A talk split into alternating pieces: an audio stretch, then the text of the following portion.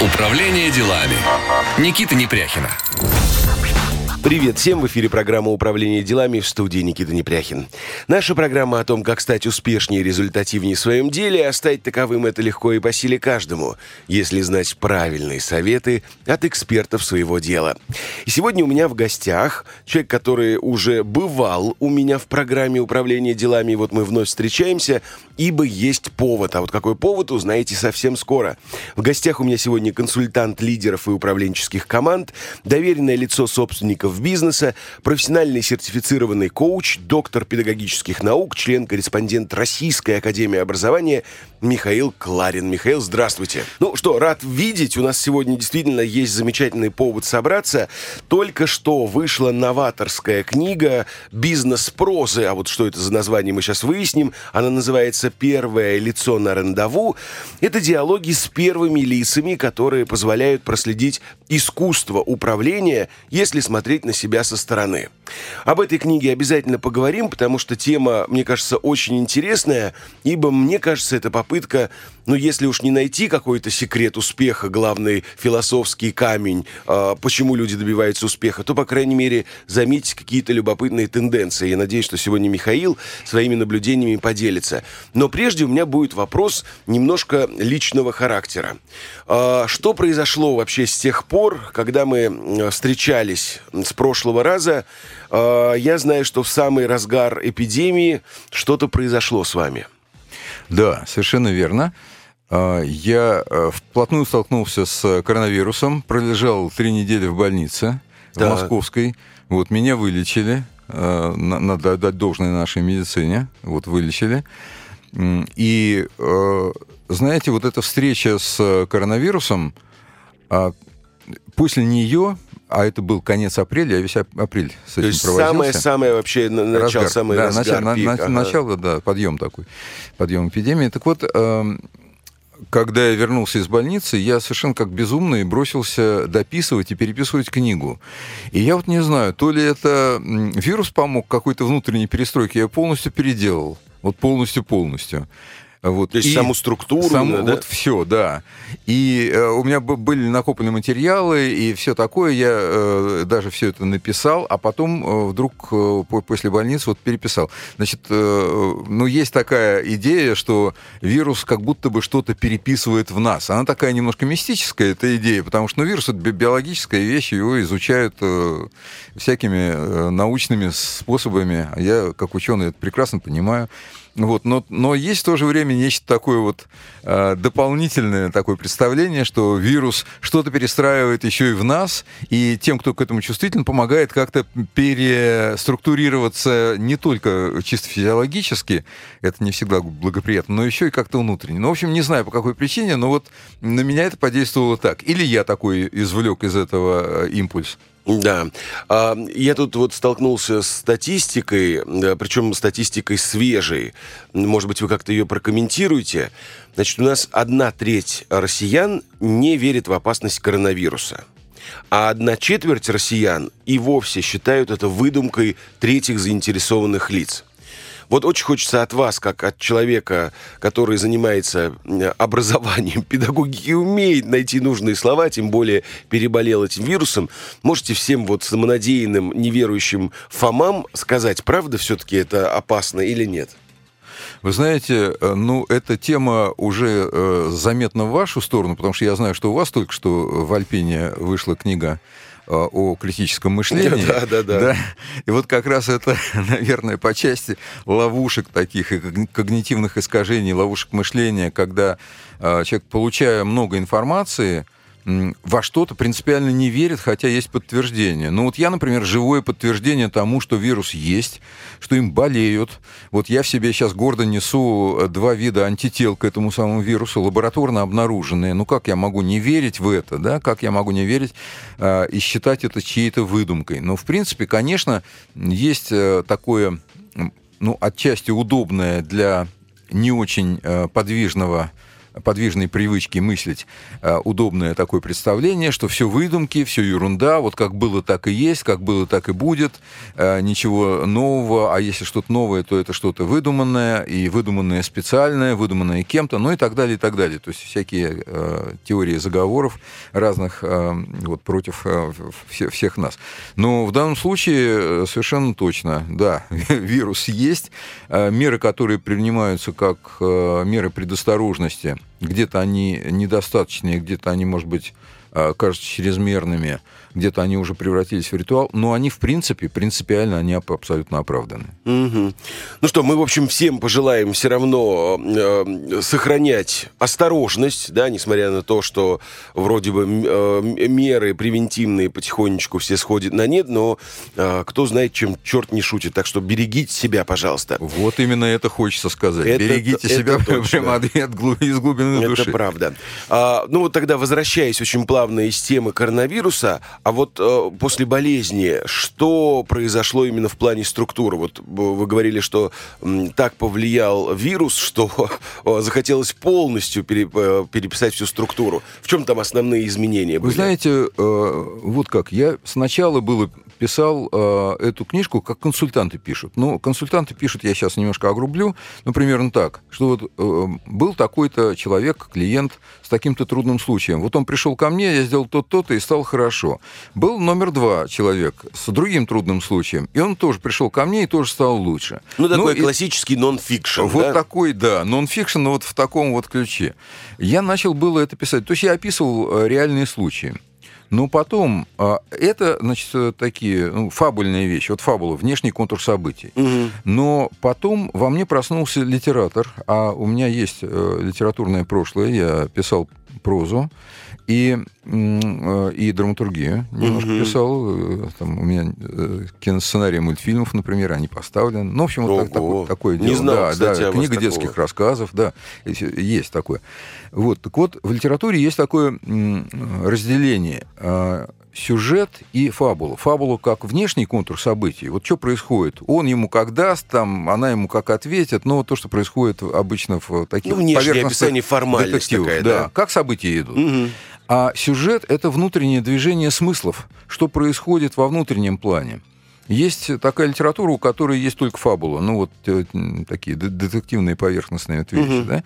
А есть э, ну, в настоящей литературе всегда есть э, и фабула, и сюжет. И вот, ну вот как там Чехов говорит, да, люди там обедают, а в это время рушатся судьбы, там меняется мир, угу. да, вот, вот, вот, вот. То это. есть обед это фабула, а, а разрушение судьбы да. это сюжет. Да, да, угу. да, да. А, и вот у меня начали проявляться именно сюжеты. И тогда я стал писать вместо вот этих консультантских историй, я стал писать рассказы, причем э, как-то очень быстро, вот погруженно и так далее. А, один из рассказов, э, даже два, по-моему, там происходит дело уже в пандемическое время. То есть mm-hmm. это тоже связано с моим опытом, только уже текущим, когда я работал в Зуме. Э, с... Интервью в Зуме некоторые да, брали. Да, да, да. да. Ну, даже не интервью, это, это ко, ко мне обращались. Я просто прорабатывал ситуации с людьми, угу. помогал им прорабатывать. Э, вот такая вот история. Вот что, что изменилось для меня. Угу. Поэтому называется, ну вот э, на официальных сайтах книга бизнес-прозы. Вот бизнес-проза это именно намек на то, что это не просто про фабулу, а еще и про какие-то смыслы, про сюжеты. Да, да, им, именно про это. Э, вообще вот так, такого рода книг, э, ну, мне сказали, что это вроде как новый жанр, но на самом деле э, есть нечто близкое. Ну, есть профессион... Понимаете, есть литература, которая из профессии растет. Ну, там, Вересаев, записки врача, угу. там, Булгаков, записки юного врача. Я уж не говорю более, более поздние, там, близкие к нам – да, э, есть, э, есть так называемый бизнес-проза, но это производственный роман, там все дело в производственных ситуациях. Э, у меня дело про людей, поэтому тут не, не, не совсем угу. производ... это не производственный роман, это про людей. Как вообще возникла книга, идея этой книги? Знаете, я на протяжении многих лет вел работу в таком углубленном ключе. И в последние э, четыре года э, я сформатировал эту работу как бизнес-лабораторию. Причем вот э, осознанно выбирал название, потому что угу. речь об исследовании исследование для самого человека и вместе с самим человеком. Не просто вот ради научного интереса, а для того, чтобы его э, ситуацию преобразовать. Вот исследование, которое меняет. А, вот. И когда я столкнулся с глубинными сюжетами, то есть что лежит под э, слоями того, что происходит э, при э, повороте стратегии бизнеса, при изменениях в собственности, при работе человека, который основ, основал бизнес с бизнес-партнерами, что происходит в семье, в семьях, что происходит с женщинами и мужчинами, а что происходит в личной сфере на фоне или вот э, на фундаменте того, что происходит в бизнесе, или, или наоборот, что в бизнесе на фундаменте того, что происходило когда-то mm-hmm. в жизни или сейчас происходит. Так вот, вот эти глубинные слои, когда их становится видно, то э, высвечивается объемность. Вот не просто, а мы решили повысить объем продаж и прямо вот э, кардинально, стратегически, э, там, в два раза и так далее. Но за этим еще что-то стоит, еще что-то, еще что-то, иногда просто не пускает категорически. И дело не во внешних обстоятельствах только. Ну и внешне тоже можно посмотреть поглубже. Угу. Ну вот, вот, в общем, глу- внимание к глубинным слоям, к скрытым. То есть, получается, если вы, опять же, такую аналогию проводить, а, есть мизансцена под названием бизнес, да, и обычно какие-то бизнесовые процессы, а что же там происходит за кулисами? А за кулисами там же есть и мотивы, есть и установки, есть и проблемы, перипетии, переживания. И вот это желание приоткрыть за кулисье, показав истинный сюжет, вот это и есть, наверное, история «Первое лицо на рандеву». Да, это она. Мы сейчас сделаем небольшой перерыв на рекламу, а после продолжим. Никуда не переключайтесь, впереди все самое интересное. Управление делами. Никита Непряхина. Управление делами в эфире, в студии Никита Непряхин, а напротив меня Михаил Кларин, консультант лидеров и управленческих команд, доверенное лицо собственников бизнеса, профессиональный сертифицированный коуч, доктор педагогических наук, член-корреспондент Российской Академии Образования. А, я напомню, что Михаил уже бывал у меня в гостях, и мы в прошлый раз поднимали очень любопытную тему, поднимали вопросы педагогики, образования, говорили а, скорее про детей. Вот в этом срезе. А сейчас мы уже говорим про взрослых людей, потому что только что вышла новаторская книга бизнес-прозы Михаила Кларина, которая называется «Первое лицо на рандову». Это диалоги с первыми лицами, которые позволяют проследить искусство управления. Ну и мы вот тут поднимали интересные темы в первой части, поговорили о том, что такое фабула и что такое сюжет, и вот само главное желание раскрыть сюжет, что же происходит за э, основными бизнес с процессами, а ведь там есть человеческие судьбы, мотивы, установки, переживания, семьи, жизнь. И вот э, это желание понять, что же там в закулисье, как раз и послужило целью создания этой книги.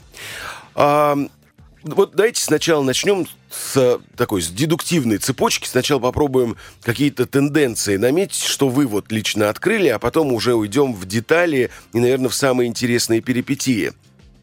Вот люди, которые добились успеха, а что их объединяет в первую очередь? Потому что это же всегда любопытно понять. Все хотят узнать, в чем секрет успеха. Кстати, это вообще мотивная тема всей моей программы, которая там больше шести лет уже существует. Интересно понять, вот что есть общего во всех моих гостях, которые добились успеха, зарабатывают много денег, имеют хорошую репутацию, э, какие-то статусы, регалии. Вы задавались подобным вопросом? А, я э, видел много раз ответы на этот вопрос. Ну вот а, а, одна из общих черт. Эти люди одиноки. Да. Да, но не потому, что они этого хотят, это раз. Не потому, что они не общительны или замкнуты, нет. Они могут быть очень даже открытые и общительные, но чем выше они восходят по лестнице э, успехов в смысле социального успеха, социального а, статуса, профессионального статуса, финансового статуса и так далее, всякого статуса, тем холоднее на этих вершинах. Почему? А, ну, смотрите, вот представим себе а, человек, который создал бизнес – да. То же самое будет относиться к наемному менеджеру, достигшему э, высоких ступеней э, успеха продвижения по карьерной лестнице. А, э, его, его тревожат, беспокоят, какие-то задачи, проблемы, которые ему на самом деле не с кем обсудить. А с кем он их может обсудить? Вот сомнения бывают, нормально сомнения. Да. да, у любого нормального человека бывают сомнения. Есть развилки, которые надо проходить. А с кем можно обсудить свои сомнения? Если э, ты глава компании, с кем? Со своими подчиненными? Ну, не, не, не очень-то. Совсем даже противопоказано. С э, менеджерами? Нет. А, ты должен э, давать видение ситуации. От тебя его ждут. Ты лидер. И а, ты можешь, конечно, обсуждать, но вот делиться сомнениями, принципиальными сомнениями, когда перед тобой развилка. Ну, например, тебе развивать этот бизнес или продавать этот бизнес? Или передавать по наследству? Вот такие ключевые решения. Ну да, будет странно, если собственник И как соберешь, да? да? Ребят, может, я продам лучше, а, а может, то я сомневаюсь немножко. Представляете, да? да? А, вот. Или а, взаимодействие с бизнес-партнерами, особенно если бизнес-партнер это государственная организация, например. С кем обсуждать а, генеральному директору? Со своими топ-менеджерами как-то вот не, не совсем. А, а с кем? С друзьями?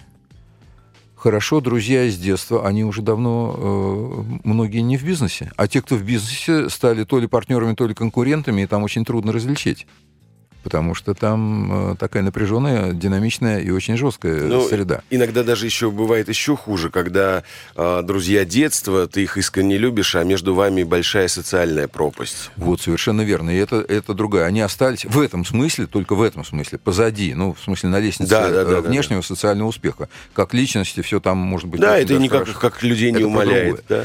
А, хорошо, с семьей, с женой, а ведь э, близкие люди, они эмоционально включаться, они будут сопереживать, сочувствовать, но они ничего сказать по э, существу дела не могут. То есть, получается, это только перегруз для них. То есть это не, не гигиенично угу. свою семью нагружать своими сомнениями, вот какие-то вот ключевые. То есть можно иногда, но, но не всегда. И очень часто скорее нет, чем да. А, короче говоря, складывается ситуация, в которой человек э, вроде бы окружен со всех сторон людьми, к нему все очень позитивно относятся, многие не бескорыстно, а, и, а, и ему не с кем поговорить по, по существу, вот в какие-то критические, очень важные моменты своей жизни, в том числе жизни в деловой среде, в бизнесе, в организационном развитии. В общем, э, не просто в организационном развитии, mm-hmm. а во взаимодействии с э, ключевыми, как говорят, стейкхолдерами, то есть заинтересованными, включенными сторонами. И э, вот возникает вот эта ситуация неожиданно, сначала неожиданно, а потом уже человек понимает, что это чем дальше, тем, тем пуще, и чем выше, тем холоднее. А вот ваши гости, ваши герои, ваши клиенты, они как бы жаловались, ну, условно, там, в кавычках, на одиночество, или это вы сами понимали, там, общаясь с ними? Ну, то есть есть осознание этого одиночества, или это такая вот, ну, как бы между строк история? А, обычно, э, обычно не называют, угу. из контекста понятно, но в некоторых случаях, вот несколько человек просто говорили об этом открытым текстом. Угу. Говорили, что и я даже вставил эти высказывания в один из э, рассказиков заключительных, э, когда человек говорит, что во мне видят э, носителя то ли вожжей, то ли кошелька, угу. и, или и того, и другого. А, и говорили мне, что вот странная вещь, вот мы с вами встречаемся, как вот с коучем, а, и эм, получается, что мы вдвоем, вот я с вами разговариваю, это такая откровенность за день, откровенный разговор за, за деньги. деньги да. да, оплаченный откровенный разговор. Но реально, э, говорит человек, мне просто не с кем говорить, не с кем, в смысле сторонний, неза, безоценочный, независимый, не заинтересованный, не вовлеченный собеседник, который выступает как спаринг партнер интеллектуальный. Вот для кого-то mm-hmm. это важно. Мне сейчас вспомнилась э, фраза из служебного романа «Мы вас любим в глубине души», да, где-то очень глубоко, да, вот, наверное, вот это ощущение, да, именно вот очень сильно так выбивает из колеи. Хорошо, а вот, допустим, продолжая тему одиночества, потому что, мне кажется, это действительно очень важный вопрос, который э, по моим ощущениям, мы поднимаем вообще первый раз за историю программы, потому что обычно э, вот эта коннотация всегда фееричное, позитивное, когда мы говорим про восхождение по социальной лестнице, про успех и так далее. Но ведь всегда есть и обратная сторона медали, и вот никто, кроме вас, вот, вот эту тему одиночества вот на пьедестале пока не поднимал. А вот, допустим, как вы думаете, вот всевозможные вот эти клубы закрытые, да, сейчас же их огромное количество, деловые всякие тусовки, да. они могут вот компенсировать это одиночество, или это все равно какой-то суррогат? Э, ну, знаете, они э, и возникают, потому что они компенсируют, ну, хотя бы отчасти, они угу. компенсируют это, потому что есть э, закрытые клубы, и в них общение друг с другом, причем они некоторые есть разветвленные, международные, ну как вот сеть такая. Но это совершенно не замкнутая какая-то вот э, в традиционном представлении масонская ложа, да, это, хотя масонские ложи сейчас как раз более открыты, чем эти клубы. Вот, но вот э, эти клубы закрыты, потому что слишком много желающих туда проникнуть с какими-то своими интересами угу. что-то продать, в том числе себя, например, там, выйти замуж обычно это вот с женской стороны. Иногда бывает наоборот, угу. найти подругу или жену вот такую.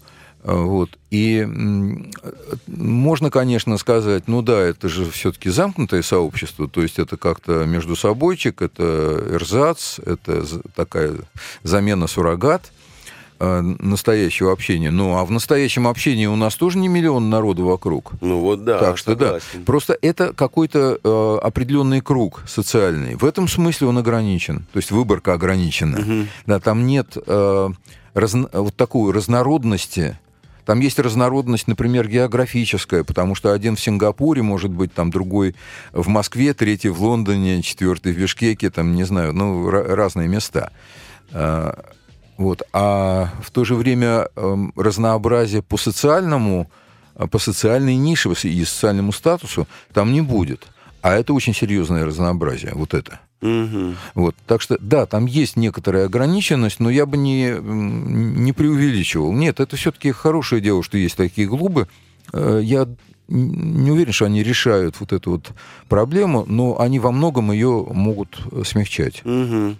Есть еще какой-то фактор, который вот для вас стал открытием в плане э, объединяющей какой-то характеристики, последствий или свойства? Ну, знаете, э, меня там один раз, другой раз, третий удивляло. Э, и э, теперь уже не удивляет, но скорее впечатляет, э, до чего же человеку не с кем реально поговорить по-настоящему. Угу. Вот до чего же невозможно значит, ну, вот все время вариться внутри себя и ни с кем вот не, не обсуждать чего Угу. Вот. Конечно, у этого есть исключения. Это, я не говорю сейчас это 100%. Нет, э, люди находят себе, э, возможно найти себе таких э, незаинтересованных, сторонних, невовлеченных, знакомых, друзей, с которыми можно разговаривать. Но все-таки я смотрю, что очень-очень многие, статистически большинство, с кем я вот встречаюсь, им не с кем поговорить. Мы сейчас сделаем небольшой перерыв на новости, узнаем, что происходит в мире, в стране и в нашей любимой Москве, а после продолжим разговор с Михаилом Клариным. Не переключайтесь, впереди все самое интересное. Управление делами. Никита Непряхина. Привет всем, кто к нам присоединился. В эфире программа «Управление делами» в студии ваш покорный слуга Никит Непряхин. А в гостях у меня сегодня Михаил Кларин, консультант лидеров и управленческих команд, доверенное лицо собственников бизнеса, профессиональный сертифицированный коуч, доктор педагогических наук, член-корреспондент Российской Академии Образования. А у нас сегодня есть замечательный повод встретиться. Если до этого мы говорили про систему образования, про педагогику, про детей, сегодня говорим уже про взрослых людей, людей, про, про тех, кто уже чего-то достиг и сидит на пьедестале социальной лестницы. Совсем недавно вышла новаторская книга «Бизнес-прозы. Первое лицо на рандову». Это диалоги с первыми лицами, которые позволяют проследить искусство управления, которые не просто показывают и рассказывают бизнес-процессы, а приоткрывают занавес, показывая, что же происходит за этим, внутри у людей в том числе. Ну и вот мы до ухода на новости поговорили про удивительный фактор, который которое объединяет многих успешных людей. Это и собственники, и э, первые лица компании. Это иногда одиночество, да, невозможность с кем-то поговорить. Кстати, вот, Михаил, в этом плане я прекрасно понимаю, о чем вы говорите. В силу того, что я тоже работаю в системе бизнеса образования, я последнее время очень редко провожу персональные консультации. Ну, не, не потому, что там мне это не интересно, немножко другие приоритеты. И очень часто даже, когда меня какой-нибудь там собственник или топ-менеджер берет консультацию, э, и вроде формально мы должны поговорить о том, как ему выстроить там линию аргументации на переговорах, да, или там нужно подготовить к выступлению или к презентации там на, на совете директоров, или где-то еще. В реальности это 20% занимает. Все остальное я иногда себя чувствую психотерапевтом, потому что мне начинают зачем-то рассказывать о внутренних проблемах, перед какими дилеммами человек столкнулся, как он переживает, что он не спит.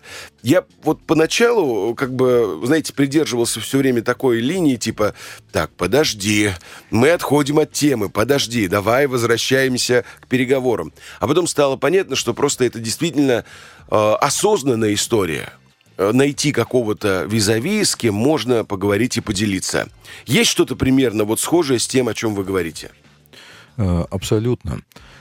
Э, я помню, что 20 э, с маленьким хвостиком лет назад, когда я начинал, я был настроен вот именно так же, как вы э, сказали. Вот мы говорим по делу. Да, да, да, конечно. Да, и я еще помню, что я шутил, что фирма на кармические вопросы ответов не дает. Мне казалось это остроумным. Ага. А, и мы занимались, собственно, вот там стратегией, ключевыми стратегическими проектами и так далее. Но потом оказалось, что вот как раз я переключился на то, э, с знанием бизнес-контекста, тем не менее, фирма стала заниматься э, именно кармическими вопросами там, в моем лице. Ну, не фирма, конечно, это вот я угу. персонально. И э, о, о них э, действительно бывает не с кем говорить. Ну, вот, э, например, э, например, взаимоотношения с бизнес-партнерами – они напряженные. А с кем об этом говорить? Ну, то есть можно, конечно, там пойти на прямой разговор, а уходят бизнес-партнеры от прямого разговора. А как с ними быть? А, например. Или ну, да. в бизнес-семье, например, дети, уже выросшие, там, 30 плюс, они не могут поговорить со своим отцом-основателем бизнеса, потому что он уходит от разговоров. И у него э, молодая подруга, почти ровесница этих э, выросших детей. Скорее всего, моложе. А, нет, ну, примерно такая же. Там ему где-то под 70, э, детям 30 плюс, ну, в общем, да.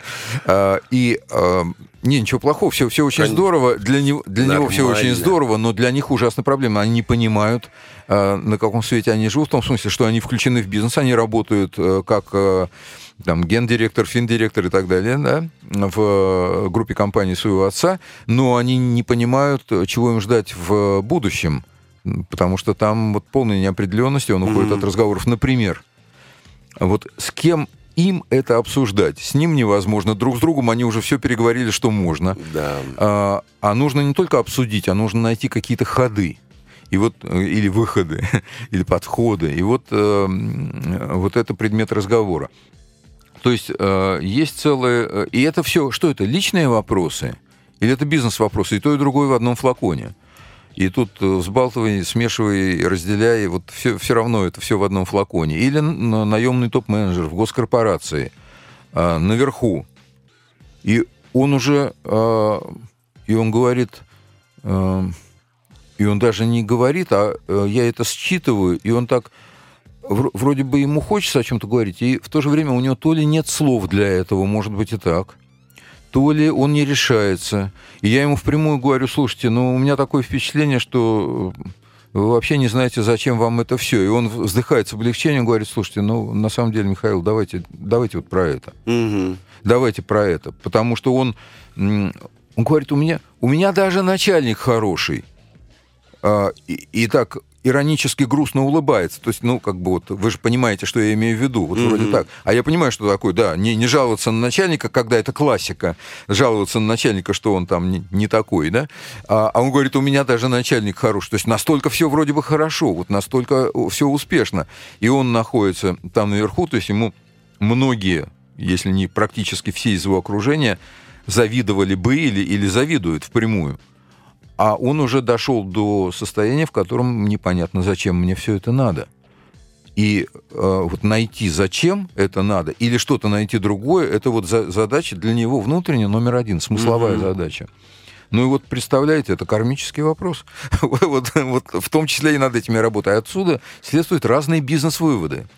Потому что когда мы с ним проработали, зачем ему это надо угу. и что ему может быть надо, то оказалось, что он нашел потрясающую бизнес-задачу, которая на самом деле в масштабе, это федеральная организация, в масштабе всей страны. И она коснется каждого из нас, на самом деле. Новые смыслы какие-то, да, А для него это новые персональные смыслы, да. Ну, вот, а, вот. А позитив в этом вот такой.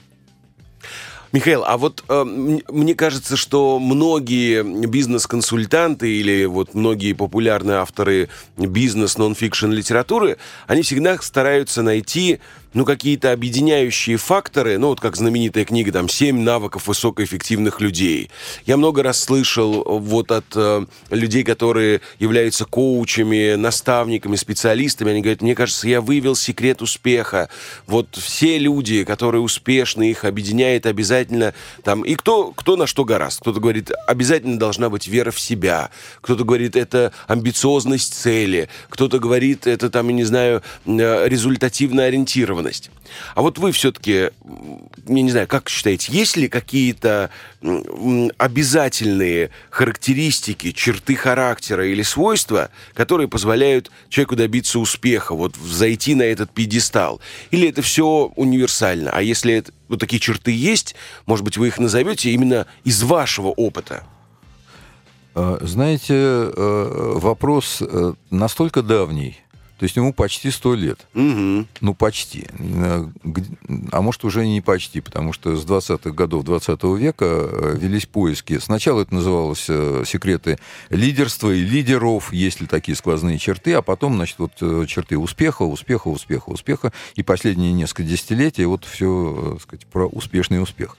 Но э, все рецепты хороши, но поверхностные. И главное, ничем не поспоришь, кивнешь головой. Да, ну, ну, нужно лидерство, нужно лидерство, нужна вера в себя, нужна вера в себя, ну и так далее, да?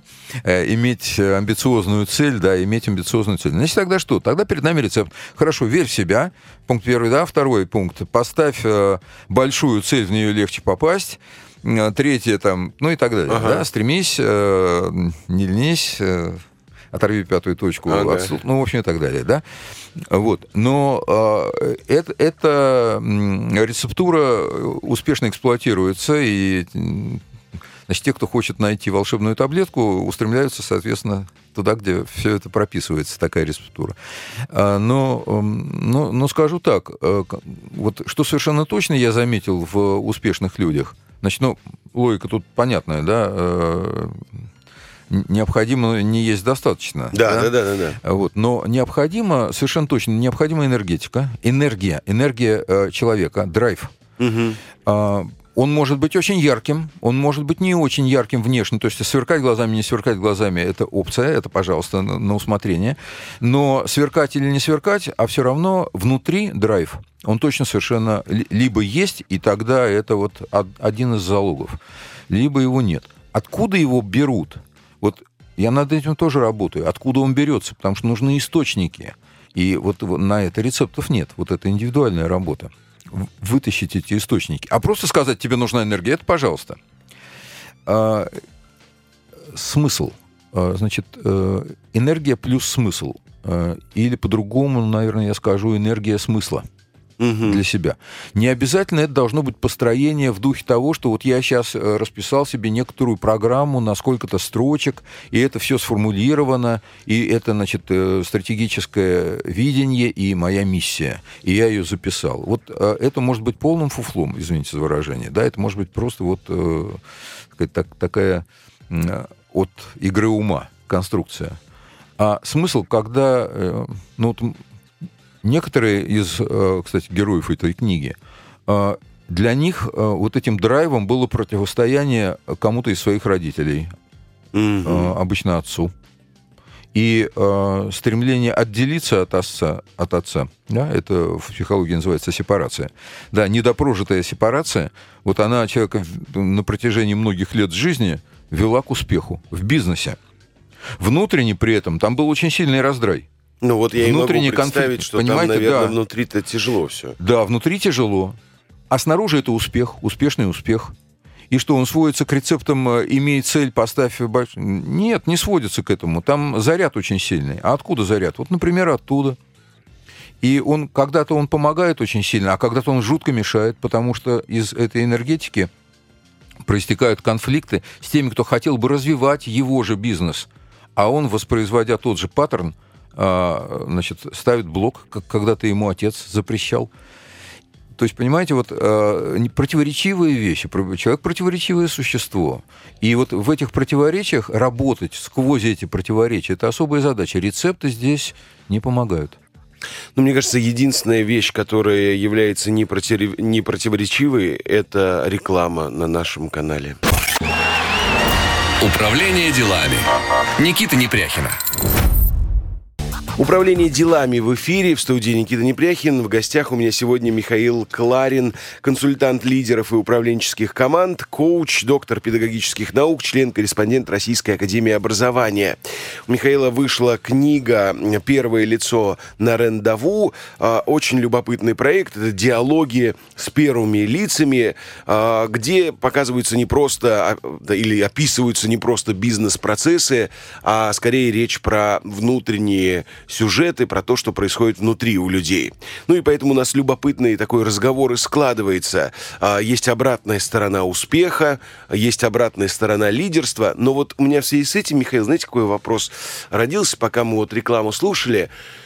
А, ну вот пока у людей может сложиться впечатление, что человек, который достиг действительно больших высот, а, очень много внутренних проблем. Он внутренне и одинок, и несчастен, и что-то внутри там у него происходит, какие-то проблемы. А вы вообще встречали, например, полностью гармоничного человека, который вот и социального успеха добился, признания, лидерства, э, регалии, финансовые показатели, но чтобы у него и внутри все было гармонично?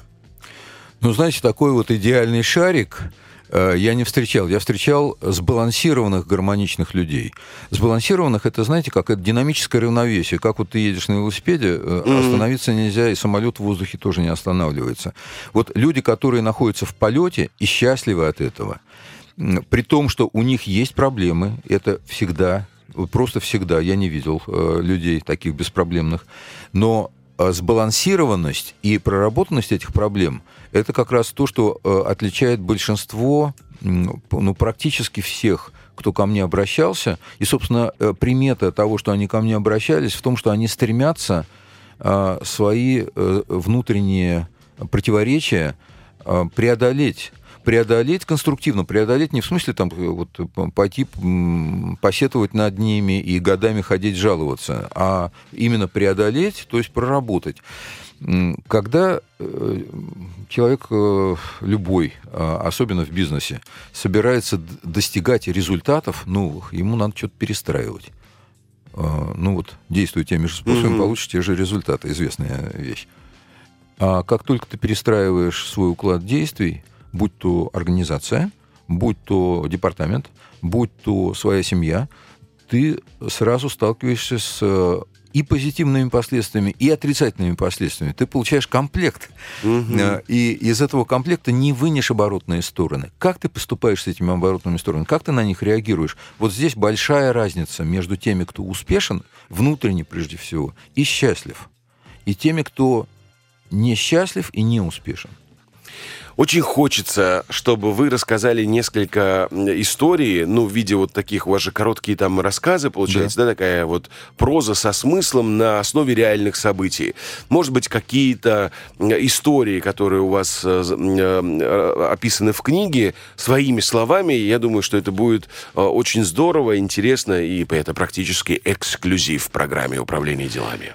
Э, Знаете, ну вот одна из э, таких драматичных историй, э, ну, она немножко обобщенная в, в книге, э, э, там ни- ничего не называя, э, но она типичная, то есть это не, не единичный Ну, то случай. есть самое главное, это, это не, не, не просто ваша фантазия как художника, да, я так вижу, а все Нет. истории это абсолютно Они, реальные они основаны на реальных событиях, Событиях, просто ага. они сгущ- ну, сведены Понятно. вместе, да. об- обобщение такое. А, так вот, э, представим себе, что вот есть э, предприниматель, который был предпринимателем, вернее, успешным, и его позвали в госкорпорацию. Это нередкий случай. Угу. Он успешно там работает. А, потом его значит, жизнь а, показывает ему нишу, и он ее занимает. Это частный бизнес при большой госкорпорации, ну, в партнерстве такой. Угу. И... А как это, кстати, вот может выглядеть? Ну, то есть вот э, что это мог, могут быть за, за отрасли, где вот, вот так, так, такая, такая история ну, возможна? Ну, давайте не буду называть отрасли. Но бывают такие отрасли, в которых есть госкорпорации и в которых есть наряду с госкорпорациями. Но это, это все в рамках бизнесы. закона? Абсолютно а, в рамках окей. закона. Все абсолютно угу. законное. А, так вот, э, ну, на подхвате, на обслуживании, на госзаказах э, живут многие-многие частные бизнесы в нашей стране. А, ну, понятно, что за этим стоят некоторые связи, э, это, это тоже понятно. И вот, эм, вот человека приглашают в одну из таких структур, дают ему маленькую, маленькую-маленькую долю акций, пару процентов. Он гендиректор – и он просто вот э, спасает, сохраняет вообще вот этот вот бизнес, когда э, возникают всякие напряжения. Они возникают где-то вот в начале 2000-х не возникали, а где-то в середине уже стали возникать. Э, и он чувствует, что что-то вот, ну вот не, не, не, по, не по его роли, не по его вкладу он получает, э, ну, зарплата у него нормальная, но вот доля э, в в этих доли акций, ну что это такое 2%, 2% все остальные, там 98 у угу. его знакомого, бывшего друга, с которым отношения уже немножко подостыли. И он решает, что надо э, надо это изменить. А как изменить? Надо поговорить с ним. Поговорить, а поговорить не получается. Хронически не получается поговорить, потому что ну, в коридорах этой самой компании там все время такая напряженка, э, что невозможно. И он придумывает такой ход, что вот на рыбалку мы поедем, на корпоратив, и вот там я, значит, устрою... Это реальный совершенно случай. Угу. Я, я там устрою такую штуку, что мы отплывем с ним на катерке. Значит, все останутся, а мы на островок. Там клев замечательный. Мы же там... Значит, мы, вдвоем. Мы вдвоем, да, отплывем. Угу. Мы же лидеры, мы, э, э, мы же больше всех наловим. А там мотор заглохнет. Почему? А потому что я в прошлом инженер, я хорошо знаю, как э, этому мотору заглохнуть, да так, чтобы мы уже его не завели. Mm-hmm. И на ночь мы там остаемся. Да, пока нам там бригаду э, на помощь позовут, да, но это утром. А ночью у нас там все припасено. Значит, там и для костра, и для э, выпить, закусить, значит, мы по душам поговорим. И вот такая вот головоломная конструкция, очень остроумная, угу. вот, ну, детективная такая конструкция. И вот он со мной это обсуждает. Я ему говорю, слушайте, креативный ход какой, да. А, и потом интересуюсь, ну хорошо, а вот э, резервный план есть? А это как? Ну, а вот, ну, вы поговорили, а потом... А, говорит, ну да, я возвращаюсь, а потом мне там целых полпроцента на, на, накинут.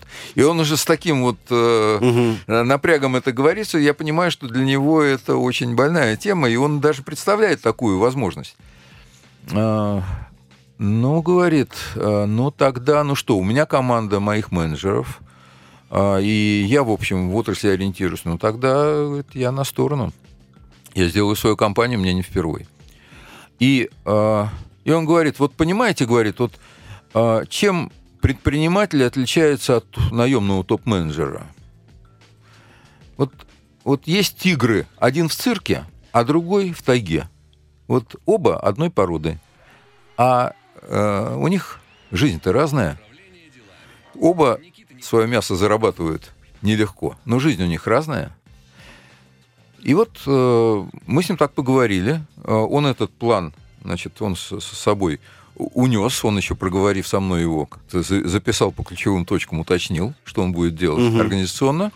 А потом э, мы с ним э, не встречаемся, а он мне звонит через несколько месяцев, говорит, ну, говорит, Причем звонит издалека а, и говорит, что, знаете, говорит, ну вот, все, я свой проект открыл, все, я уже не там. Все, угу. никаких боданий, все, в отрасли культурно, значит, мы в разных нишах.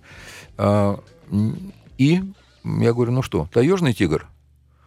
И он так говорит, знаете, говорит, дело такое, тайга в 90-х, а сейчас, сейчас, говорит, цирк вокруг. Сейчас борьба под ковром. Сейчас, говорит, мне так кувыркаться приходится. То есть представляете, какой смысловой поворот произошел а, для этого человека?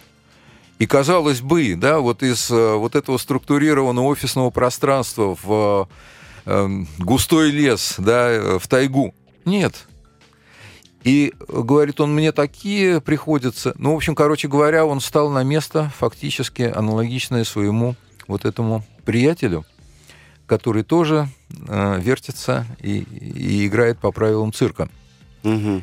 И э, та, так как мы с ним это прорабатывали в дополнение к обычным обсуждениям, мы еще проделывали некоторые, ну, я проделал некоторые Э, со стороны кажущиеся магическими действия, там э, просматривал скрытые слои э, через бизнес-расстановки, то вот он как раз обратился ко мне уже в новом качестве, чтобы я помог ему разглядеть его бизнес-партнеров, там скрытые слои, теневые стороны и так далее. Кроме того, что видно ему и так очень любопытно, а все-таки он увез-то его на, на, на остров. Он отказался от этой идеи. От, от этой идеи отказался, отказался, потому что... Ну, и это было понятно уже, э, это уже было понятно. Когда он ее проговорил полностью, э, он сам почувствовал, а я почувствовал вместе с ним, что что-то слишком сложно э, получается конструкция для того, чтобы откровенно поговорить. Угу. То есть там явно интересы перпендикулярны в, в данном случае. А, ну что ж, мы желаем а, новой книги «Первое лицо на рандову» больших успехов. Пожалуй, последний вопрос. Мы с, с вами, Михаил, совсем скоро увидимся а, на фестивале Марка Кукушкина «Практики и развитие». Прям очень вкратце. Будете ли вы там выступать и о чем пойдет речь? А, да, у меня там несколько выступлений, а, три.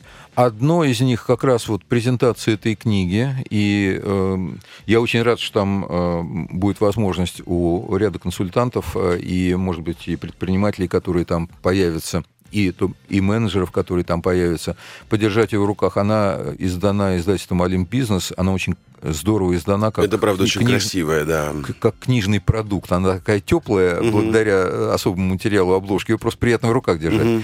Угу. Значит, кроме этого, э, еще одна тема это наследование бизнеса. Э, и это вот э, и, и в, этих рассказах, и в, в моей практике, соответственно, это сквозная тема. Угу. С двух сторон. Со стороны бизнес-собственников и со стороны детско-родительских отношений. Угу. Вот два, два разных ракурса. Ну что, мы желаем э, успешных выступлений. Скоро увидимся, так что мы с вами не прощаемся. А я с вами, дорогие друзья, прощаюсь. Мы услышимся ровно через неделю. С нами был Михаил Кларин. Еще раз книжка называется «Первое лицо на рандову». А, ну, а вам, дорогие друзья, успешной недели. С вами был Никита Непряхин. Всем пока-пока. Всего доброго. Управление делами.